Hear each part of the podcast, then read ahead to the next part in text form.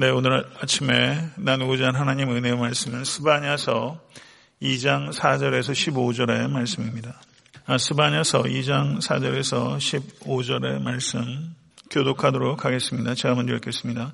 가사는 버림을 당하며 아스골로는 폐허가 되며 아스돗은 데낫에 쫓겨나며 에그롤은 뽑히리라. 해변 주민 그레 족속에게 화 있을진저 블레셋 사람의 땅 가나아나 여호와의 말씀이 너희를 지나니 내가 너를 멸하여 주민이 없게 하리라. 해변은 풀밭이 되어 목자의 움막과 양떼 우리가 거기에 있을 것이며 그 지경은 유다 족속의 남은 자에게로 돌아갈지라 그들이 거기에서 양떼를 먹이고 저녁에는 아스올론 집들의 누리니 이는 그들의 하나님 여호와가 그들을 보살피사 그들이 사로잡힘을 돌이킬 것입니다. 내가 모압의 비방과 암몬 자손이 조롱하는 말은 들었나니 그들이 내 백성을 비방하고 자기들의 경계에 대해서 교만하였느니라. 그러므로 만군의 여호와 이스라엘의 하나님이 말하노라. 내가 나의 삶을 두고 맹세하노니 장차 모압은 소돔 같으며 암몬 자손은 고모라 같을 것이라. 찔레가 나며 소금 구덩이가 되어 영원히 황폐하리니 내 백성의 남은 자들이 그들을 노력하며 나의 남은 백성이 그것을 기업으로 얻을 것이라. 그들이 이런 일을 당할 것은 그들이 만군의 여호와의 백성을 회방하고 교만하여졌음이니라. 여호와가 그들에게 두렵게 되어서 세상의 모든 신을 쇠약하게 하리니 이방의 모든 해변 사람들이 각각 자기 처소에서 여호와께 경배하리라. 구수 사람들아 너희도 내 칼에 죽임을 당하리라. 여호와가 북쪽을 향하여 손을 펴서 아스르를 멸하며 니누웨를 황폐하게 하여 사막같이 메마르게 하리니 각종 짐승이 그 가운데 때로 누울 것이며 당화와 고슴도치가 그 기둥 꼭대기에 깃들이고 그것들이 창에서 울 것이며 문턱이 적막하리니 백향목으로 지은 것이 벗겨졌습니다. 이는 기쁜 성이라 염려 없이 거주하며 마음속에 이르기를 오직 나만 있고 나 외에는 다른 이가 없다 하더니 어찌 이와 같이 황폐하여 들짐승이 엎드릴 곳이 되었는고 지켜가는 자마다 비웃으며 손을 흔들리로다. 아멘. 하나님의 말씀입니다. 네, 오늘 원래 주보에 제가 안내하기로는 스바냐서 2장 4절부터 3장 7절까지 오늘 본문인데요. 실제 성경 그 설교 원고를 쓰다 보니까 아, 내용이 너무 많아져서 2장 4절부터 15절까지 오늘 강의하고 어, 토요일 날은 어, 이어서 강의하도록 하겠습니다. 아, 지금 저희가 읽으신 바와 같이 스바냐서 2장 4절에서 15절의 말씀은 이방 나라들의 임할 심판에 대한 예고가 기록되어 있는 부분입니다. 아, 이방 나라들에 대한 심판에 대한 예고가 구약 성경의 예언서 곳곳에 기록되어 있지만 가장 대표적인 본문들 가운데 하나가 오늘 본 말씀 스바냐서 2장 4절에서 15절의 말씀이 있고 그 다음에 아모스서 1장 3절에서 2장 3절까지의 이방 나라들에 대한 심판의 예고들이 기록되어 있습니다. 근데 아모스서를 보게 되면 거기에 나오는 나라들이 아람과 블레셋과 두로와 에돔과 암몬과 모압에 대한 심판이 기록되어 있습니다. 근데 반면에 오늘 본문을 보게 되면 이스라엘을 중심으로 서쪽으로는 블레셋 그리고 동쪽으로는 모압과 암몬 그리고 남쪽으로는 구스 그리고 북쪽으로는 아수르에 대한 심판 예고를 기록하고 있습니다. 이렇게 다섯 나라들에 대한 심판을 예고하고 있는데 이스라엘을 중심으로 동서남북 모든 방향을 다 포괄하고 있다는 것이죠. 아, 이것은 매우 의도적인 것이라고 할 수 있습니다. 아, 이스라엘을 중심으로 동서남북을 다 포괄하면서 하나님께서 세상 모든 나라들을 다스리는 주권자이시라는 것을 선포하고 있는 것입니다. 이것을 믿으십니까? 구약 성경에서 만군의 여호와라고 표현하고 있는 어, 그 호칭이 많이 등장합니다. 만군의 여호와라는 개념은 하나님을 표현하는 중요한 방식 중의 하나입니다. 그런데 스바냐서를 보게 되면 하나님을 만군의 여호와라고 소개하고 있는 구절들이 스바냐서 2장 9절과 10절 두 차례 등장합니다. 만군의 여호와란 어떤 의미인가? 그것은 하나님께서는 이스라엘 민족만의 하나님이 아니라 모든 우주와 역사의 하나님이시라는 것을 만군의 여호와는 호칭이 포괄하고 있는 것입니다. 그래서 이방 나라들을 심판하는 이 문맥에서 스바냐서는 하나님을 만군의 여호와라고 소개하고 있는 것은 매우 적절하다고 할 수 있는 것입니다. 만군의 여호와께서 온 우주와 역사의 주인이시고 모든 나라를 다스리시며 모든 나라의 심판을 가져오실 것입니다. 그리고 이와 같은 이방 나라들에 대한 심판 예언은 이방 나라들을 위해서 주어진 것이 아니라 이스라엘 백성들을 위해서 주어진 것입니다. 그리고 이와 같은 심판 예언은 이방 나라들이 멸망할 뿐만 아니라 이스라엘의 남은 자들이 그 땅을 차지하게 될 것이다. 라는 소망도 그 안에 기록되어 있는 것을 볼 수가 있습니다. 2장 4절에서 7절을 보게 되면 먼저 어, 이스라엘의 서쪽에 있는 블레셋에 대한 심판 예고입니다. 4절에서부터 7절을 한번 보시죠. 제가 다시 한번 읽겠습니다.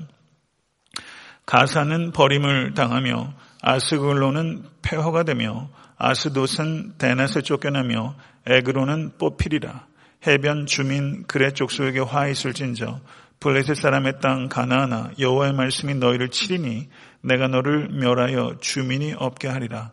해변은 풀밭이 되어 목자의 움막과 양떼의 우리가 거기 있을 것이며 그 지경은 유다 족속의 남은 자에게로 돌아갈지라. 그들이 거기서 양떼를 먹이고 저녁에는 아스글로 집들의 누리니 이는 그들의 하나님 여호와가 그들을 보살피사 그들이 사로잡힘을 돌이킬 것임이니라 이렇게 말씀하고 있습니다. 블레셋의 죄에 대해서는 구체적으로 명시되어 있지 않지만 구약 성경에서 이스라엘 백성에게 있어서 가장 혹독한 대적은 블레셋이었습니다. 블레셋의 주요 도시들이 다섯 개가 있는데 오늘 본문에는 네 개의 도시들이 언급되고 있습니다. 가사와 아스글론과 아스돗과 에그론이 철저하게 멸망하게 될 것이다. 그래서 대낮에 모두 쫓겨나게 될 것이고 주민이 완전히 끊어지게 될 것이다. 그리고 그 땅은 유다족 속의 남은 자들이 차지하게 될 것이다. 이렇게 언급하고 있습니다. 그런데 블레셋에 대해서 심판을 그 예고하고 있는 중요한 본문 가운데 하나가 아모스서 1장 6절에서 8절의 말씀입니다. 그런데 거기에 나오는 이 블레셋의 죄악상은 사로잡힌 자들을 인신매매로 에돔에 넘긴 죄에 대해서 고발하고 있습니다. 그렇다면 블레셋의 죄는 무엇인가? 그것은 사람을 상품 취급하는 죄, 그것이 블레셋의 죄라는 것이죠. 그렇다면 현대를 살아가는 특별히 자본주의 시대에 우리가 얼마나 사람을 상품으로 취급하고 있습니까? 이 블레셋의 죄와 이 현대 문화의 죄는 결코 무관한 것이 아니라 매우 밀접하게 연관되어 있고 어떤 의미에서는 더욱더 좋지 못한 상태 가운데 있다. 이렇게 볼 수 있는 것입니다. 2장 8절에서 11절의 말씀을 보게 되면 거기에 모압과 암몬에 대한 신탁이 기록되어 있습니다. 한번 다시 한번 본문으로 돌아가도록 하겠습니다. 8절 11절 말씀 보시죠. 내가 모압의 비방과 암몬 자손이 조롱하는 말을 들었나니 그들이 내 백성을 비방하고 자기들의 경계에 대하여 교만하였느니라. 그러므로 만군의 여호와 이스라엘 하나님이 말하노라. 내가 나의 삶을 두고 맹세하노니 장차 모압은 소돔 같으며 암몬 자손은 고모라 같을 것이라. 찔레가 나며 소금 구덩이가 되어 영원히 황폐하리니 내 백성의 남은 자들이 그들을 노력하며 나의 남은 백성이 그들을 기업으로 얻을 것이라. 그들이 이런 말을 당할 것은 그들이 만군의 여호와의 백성에 대하여 교만하여졌습니다. 여호와가 그들에게 두렵게 되어서 세상의 모든 신을 쇠약하게 하리니 이방의 모든 해변 사람들이 각기 자기 처소에서 여호와께 경배하리라. 아멘. 여기에 보게 되면요. 모압과 암몬 백성의 그 죄악들은 비방하고 조롱하는 것이다. 그리고 자기의 경계에 대해서 교만하였다. 이렇게 표현하고 있습니다. 그리고 교만이란 말이 10절에 또 한 번 나오고 있는데 스바냐서의 교만이라는 표현이 두 번 등장하는데 여기 특별히 2장 8절 11절에 두 차례 등장하고 있습니다. 비방하고 조롱하는 일과 무관하십니까? 여러분의 삶 가운데 의도해서 비방하고 조롱하는 사람들도 있고 의도치 않았는데 어쩔 수 없이 다른 사람 이름 입에 올리는 경우들 왕왕 있습니다. 그때 참 입맞습니다. 그런데 비방과 조롱하는 것의 배경은 어떤 것이 있느냐? 그 뒤에는 교만이 있는 것입니다. 교만이 있기 때문에 다른 사람들 비방하고 조롱하는 것이죠. 마치 나는 무관한 것처럼 나는 그런 죄를 전혀 짓지 않을 사람처럼 비방하고 어, 어, 조롱하는 것이죠. 여러분 10년 가운데 그런 것은 없는지 오늘 한번 면밀하게 되돌아보실 수 있게 되기를 간절히 바랍니다. 그런데 성경의 다른 부분을 보게 되면 이 모압과 암몬 백성들의 교만이 도대체 어떤 것인지에 대해서 좀 더 상세하게 말을 하고 있습니다. 제가 몇 개 구절들을 읽도록 하겠습니다. 이사에서 16장 6절을 보게 되면 우리가 모압의 교만을 들었나니 심히 교만하도다. 그가 거만하며 교만하며 분노함도 들었거니와 그의 자랑이 헛되도다. 예레미야 48장 7절은 내가 내 업적과 보물을 의뢰함으로 너도 정복을 당할 것이요 그모스는 그의 제사장들과 고관들과 함께 포로되어 갈 것이라. 예레미야 48장 14절은 너희가 어찌하여 말하기를 우리는 용사여 능란한 전사를 하느냐. 예레미야 48장 17절은 그의 사면에 있는 모든 자여 그의 이름을 아는 모든 자여 그가 위로하며 말하기를 어찌하여 강한 막대기 아름다운 지팡이가 부러졌는고 할지니라. 이렇게 모압의 교만에 대해서 말을 하고 있습니다. 모압이 자랑했던 것은 업적과 보물과 군사력을 자랑한 것입니다. 그리고 여기에 보게 되면 분노함도 들었거니와 이렇게 말을 하고 있는데요. 어떻게 여러분들은 화를 잘 내십니까? 아니면 화를 잘 다스리고 계십니까? 저도 이 화를 다스리는 것이 목회하는 데 있어서도 굉장히 중요한 요소라고 생각하고 저도 이게 그 성미가 없는 사람은 전혀 아니거든요. 근데 목회를 하면서는 이런 부분들을 제가 다스리지 못하면 리더로서 하루아침에 다 무너지는 것입니다. 그래서 특별히 제가 이렇게 주의하는 것이 이 감정을 다스리는 그런 부분이죠. 그래서 제가 어떤 언짢은 많은 상황들은 예, 있을 수 있지만 그거에 대한 대응 방식이 저한테는 항상 더 중요하고 그래서 그 부분에 있어서 잘 다스리려고 노력을 합니다만은 제 개인적으로 보게 되면 화가 날 만한 일에 대해서 화를 과도하게 내는 것이 제 문제더라고요. 특별히 부부 생활에서 그런 경우들이 더러 있습니다. 그래서 부부 생활에 있어서 화를 내는 문제도, 그것도 제가 화를 많이 내진 않는데요. 너무 오해하지 마십시오. 근데 아내에게 제가 화를 낼 때는 화를 과도하게 내서 예전에 저희 그 부모님이 그것을 지금 지적을 하시더라고요. 어, 지나치게 한다. 이런 말씀을 하셔가지고 제가 좀 뜨끔해가지고 조심한다 하면서도 그런 문제 있습니다. 제가 왜 이 말씀을 드리냐면 1년에 몇 차례 안 됩니다. 예, 그렇지만 그렇게 화를 과도하게 내는 배경이 뭐가 있나? 교만이 있다는 거죠. 교만이. 여기 보면 그런 얘기 합니다. 교만이 배경에 있기 때문에 화를 그렇게 내도 되는 것처럼 자기를 높이는 것이 배경에 있기 때문에 단지 성품만의 문제가 아니라 그것이 과도한 화를 내는 것 이면에는 교만이 있을 수 있다. 전 이런 부분들을 우리가 한번 생각해 볼 수 있게 간절히 바라고요.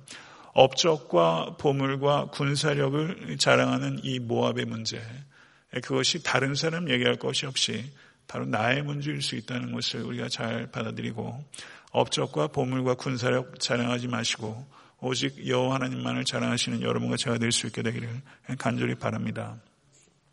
아모스서 2장 1절을 보게 되면 어, 거기에 이런 말이 있습니다. 모압의 서너 가지 죄로 말미암아 내가 그 벌을 돌이키지 아니하리니 이는 그가 에돔 왕의 뼈를 불살라 죄를 만들었음이니라 이렇게 말하고 있습니다. 부관 참시한다는 말 있지 않습니까? 죽은 사람들의 사람의 왕의 뼈를 불살라 죄를 만들었다. 이건 증오심이 얼마나 극심하면 무덤에서 꺼내가지고 그 뼈를 불사르는 죄를 범하는 것이죠. 이것이 바로 모압의 죄입니다. 증오심이 극심한 죄. 그 다음에 암몬의 죄에 대해서도 예레미야 49장 4절 그리고 아모스서 1장 3절 등에서 이야기를 하는데 암몬의 죄는 특별히 탐욕, 탐욕에 대한 죄입니다. 그래서 아모스서 1장 3절을 보게 되면 이 영토에 대한 탐욕이 너무나 커서 산모의 배를 갈랐다 이런 얘기가 이렇게 나오고 있는 것을 보게 됩니다. 탐심이 지나치게 되면 인륜을 저버리게 되고 그리고 모압처럼 증오심이 지나치게 되면 인륜을 저버리게 된다는 것이죠. 이것은 바로 우리가 살고 있는 이 시대상과 무관하지 않습니다. 교만과 증오심과 탐신으로 인해서 인간의 도리를 망각한 것이 모압과 암몬의 죄라면 우리들은 과연 어떠한지 교만과 증오심과 탐심을 잘 다스리는 여러분과 제가 될 수 있게 되기를 간절히 바랍니다. 12절을 보게 되면 구스 사람들아 너희도 내 칼에 죽임을 당하리라 이렇게 구스에 대한 신탁이 기록되어 있습니다. 구스는 어, 애굽 남단에 있는 나라입니다. 그래서 오늘의 그 수단과 이디오피아 지역이 구스라고 할 수 있습니다. 아, 구스에 대한 언급들이 역대하 12장 3절, 역대하 14장 9절 등에 나오고 있고 아, 구스에 대한 중요한 심판 예고들은 이사에서 18장 그리고 에스겔서 30장 등에 기록되어 있습니다. 그 다음에 2장 13절에서 15절을 보게 되면 아수르에 대한 신탁인데요. 한번 같이 한번 보도록 하겠습니다. 2장 13절에서 15절의 말씀입니다.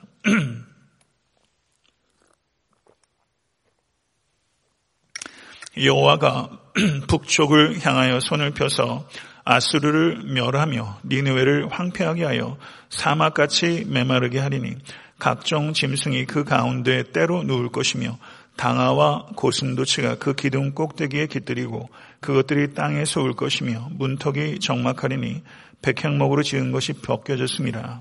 이는 기쁜 성이라 염려 없이 거주하며 마음속에 이르기를 오직 나만 있고 나 외에는 다른 이가 없다 하더니 어찌 이와 같이 황폐하여 들짐승이 엎드릴 곳이 되었는고 지나가는 자마다 비웃으며 손을 흔들리로다 이렇게 말을 하고 있습니다. 여기서 그 키워드는 어, 흥미로운 표현은 기쁜 성이다 이렇게 말하는 거예요. 니느웨 사람들은 니느웨 성을 기쁜 성이라고 생각했어요. 아, 이사에서 22장 2절을 보게 되면 거기에도 소란하며 떠들던 성, 즐거워하던 고울이여 너의 죽임을 당할 자들은 칼에 죽은 것이 아니요 전쟁에 사망한 것이라. 이사에서 23장 7절을 보아도 이것이 옛날에 건설된 너의 희락의 성, 곧 그 백성이 자기 발로 먼 지방까지 가서 머물던 성읍이냐 이렇게 말하면서 역설적인 표현입니다. 니느웨가 기쁜 성이라고 말하는데 사실은 기쁜 성이 아니라는 것이죠. 예, 지금 현대 문화의 총알라고 할 수 있는 도시는 맨하탄이라고 할 수 있습니다. 모든 인간의 문화적인 역량이 다 모여 있어요. 거기에 뭐 온갖 오페라, 그 다음에 뮤지엄, 어, 그 다음에 뮤지컬, 뭐 이런 거 너무 많고요. 그리고 뭐 전 세계에 뭐 여러 중요한 기관들 많이 있지 않습니까? 예, 마치 현대판 니누웨가 바로 이 맨하탄강 같은 곳이다 이렇게 볼 수 있죠. 기쁜 성이다라고 말하고 있습니다. 그리고 뭐라고 말합니까?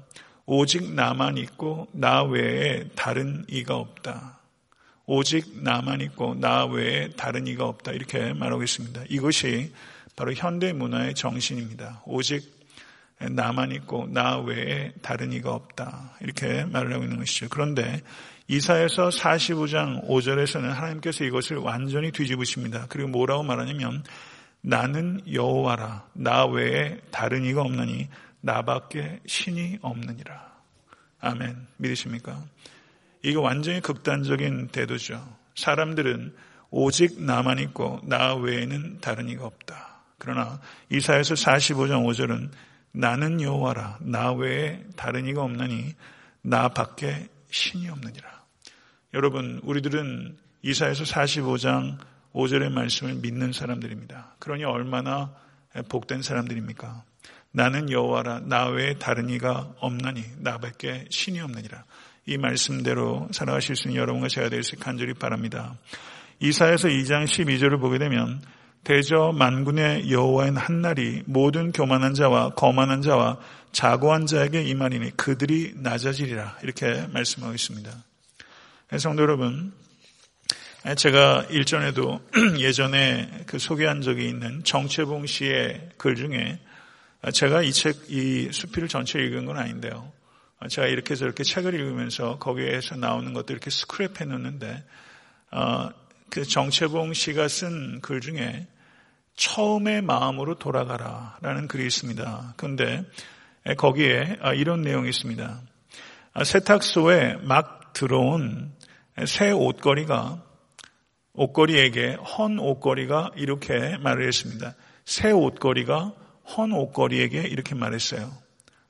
너는 옷걸이라는 사실을 한시도 잊지 말기를 바란다.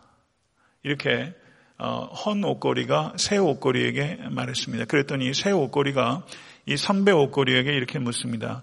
왜 옷걸이라는 것을 그렇게 강조하시는지요? 그랬더니 이 헌 옷걸이가 이렇게 대답합니다.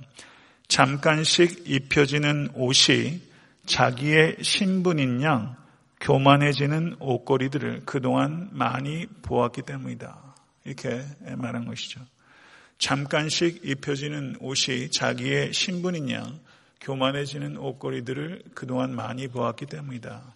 성도 여러분, 우리도 옷도 입고 그리고 많은 것들을 걸치고 살아가요. 근데 여러분과 저는 옷걸이와 같아서 성도 여러분 잠깐씩 입혀지는 것들이 마치 자기인 것처럼 착각하지 않는 여러분과 제가 될 수 있게 되기를 간절히 바랍니다.